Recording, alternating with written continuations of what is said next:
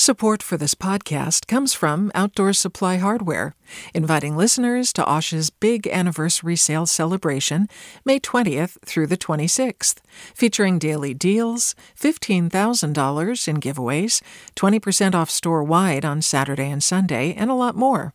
Learn more at OSH.com. From KQED. From KQED. Good morning. This is the California Report. I'm Saul Gonzalez in Los Angeles. This week, we're looking back at some of the biggest stories of 2020, and there was no bigger story or more tragic than the pandemic. To talk about the coronavirus and how California responded to it, we reached out to epidemiologist and public health expert Dr. Kirsten Bibbins Domingo with UC San Francisco. She began by telling us what she thinks California did right in meeting the challenge of the virus, especially in the early days of the pandemic. I think that what California has to be lauded for is their early response, starting in the Bay Area, extending through to all of California, it was the right thing to do to, before cases got up very, very high, to really uh, shut down the way we needed to. It prevented the thing that we didn't see, the hospitals overloaded, the very high death counts. And sometimes you can get complacent thinking that, well, that was just a lockdown. It didn't really have the effect. It had exactly the effect. And we didn't see what was happening in New York, even though we have a large city like LA and many large cities across this very large state. We should get credit for that. We can talk about what's happened through the pandemic, but I think that early response still has to be really notable and, and praised. So, if that's the good of California's response to the pandemic, what were some of the shortcomings? If you could go back several months ago and knowing what you know now, what do you think the state could and should have done differently? Yeah, I think um, what we did well, these responses are never meant to be the final solution. They're meant to buy you time in order to put more things in place. So the few things that I would have done is to make sure the shutdown was longer and that we really driven our cases down to almost non-existent levels because then when we opened up, we could have done it safer. I would have made sure that we invested in the things that are still hard to this day. We still don't have enough testing. The time the time to test results don't come back quick enough.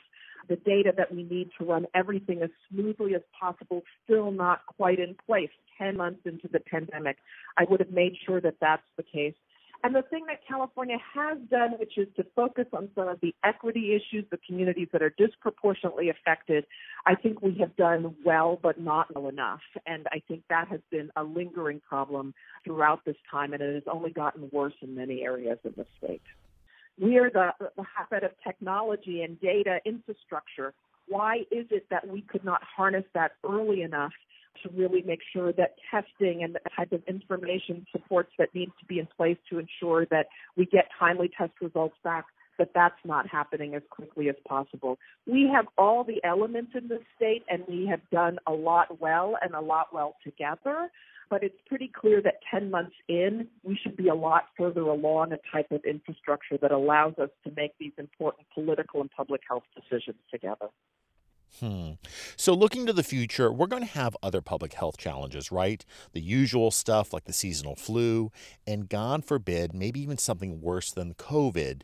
Do you think living through this pandemic has made our public health infrastructure and really how we collectively as a society think about disease smarter and stronger to prepare us for what could be ahead? Right. We all have now experienced um, what it is to have a public health emergency.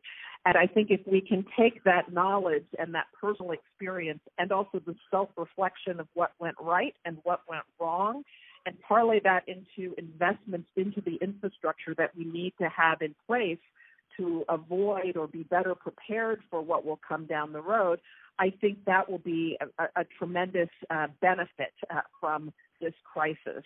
I think, unfortunately, even the pandemic has taught us that we oftentimes get complacent when we have early wins, that it's hard to invest in things in the future if they're not staring us into the face. It's hard to be proactive and not reactive. And so um, my concern is that um, that we will be anxious to get back to normal, and that urgency to get back to normal needs to be coupled with uh, a really strong need to take the lessons that we've learned and to use that to invest in this case, in particular, in the types of public health infrastructure that suffered for so long from underinvestment and really is necessary if, if we in California are going to really be able to withstand the types of health crises that can come down the road. All right. That is doctor and epidemiologist Kirsten Bibbins Domingo of UC San Francisco. Thanks so much for your time and for your reflections on the pandemic. Great. Thanks so much. Support for the California Report comes from Personal Capital, offering professional grade financial tools and objective advice from a fiduciary. PersonalCapital.com. Eric and Wendy Schmidt whose philanthropy includes Schmidt Futures, focused on finding exceptional people and helping them do more for others together, on the web at schmidtfutures.com, and Water Heaters Only, specializing in the repair and replacement of water heaters since 1968, licensed and insured, open 24 hours a day, every day. Learn more at waterheatersonly.com. This past year, we've reported on the pandemic's tragic math the raw numbers of people the virus has killed in our state. But the numbers don't communicate a thing about the human beings who died. So this morning, we're going to tell you something about a few of the Californians the virus took from us. Pedro Zuniga of Turlock died on April 13th at the age of 52. He was a devout Catholic, a soccer fan, and loved cooking. Mr. Zuniga also worked at a Safeway distribution center in Turlock, where more than 50 of his colleagues contracted the coronavirus. Julia Alexander of Upland died on April 2nd at the age of 81. Raised in the South during the era of segregation, Miss Alexander came to California to find a better life as an African American woman. She became a teacher and school administrator in San Diego and loved going on big vacations with her daughter every year. Len Fagan died on May 3rd at the age of 72. A one time rock drummer, he became a promoter of bands and nightclubs on LA's Sunset Strip, booking such groups as Guns N' Roses and Green Day. Upon Mr. Fagan's death, one music executive said the music scene in every town and city would be better off if they had someone like Len Fagan. And that's the California Report for Monday, December 28th, a production of KQED Public Radio. I'm Saul Gonzalez. Thanks for listening.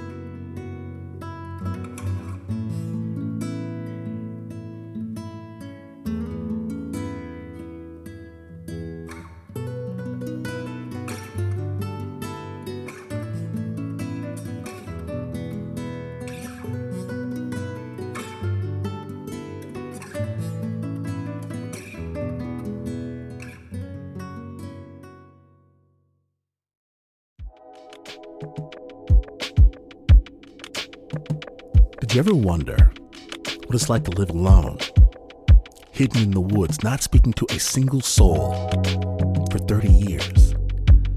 Or wander the desert, uncover a hidden well, and dive to the bottom of the deepest water hole for 2,000 miles? The Snap Judgment podcast takes you there with amazing stories told by the people who live them, with an original soundscape that drops you directly into their shoes. Snap Judgment Listen and subscribe wherever you get your podcasts.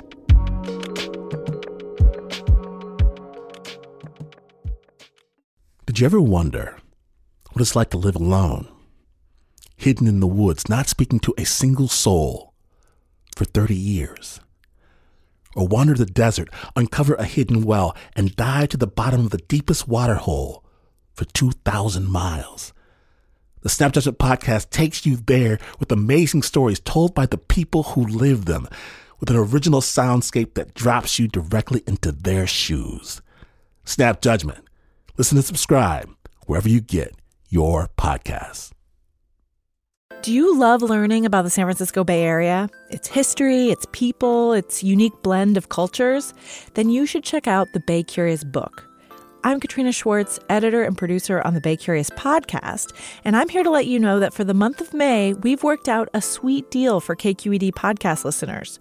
Right now, you can get the Bay Curious ebook for $1.99. That's right, $1.99. Just search for Bay Curious wherever you get your ebooks or find a link in our show notes. This offer does expire at the end of the month, though, so you'll want to act on it fast. Happy reading!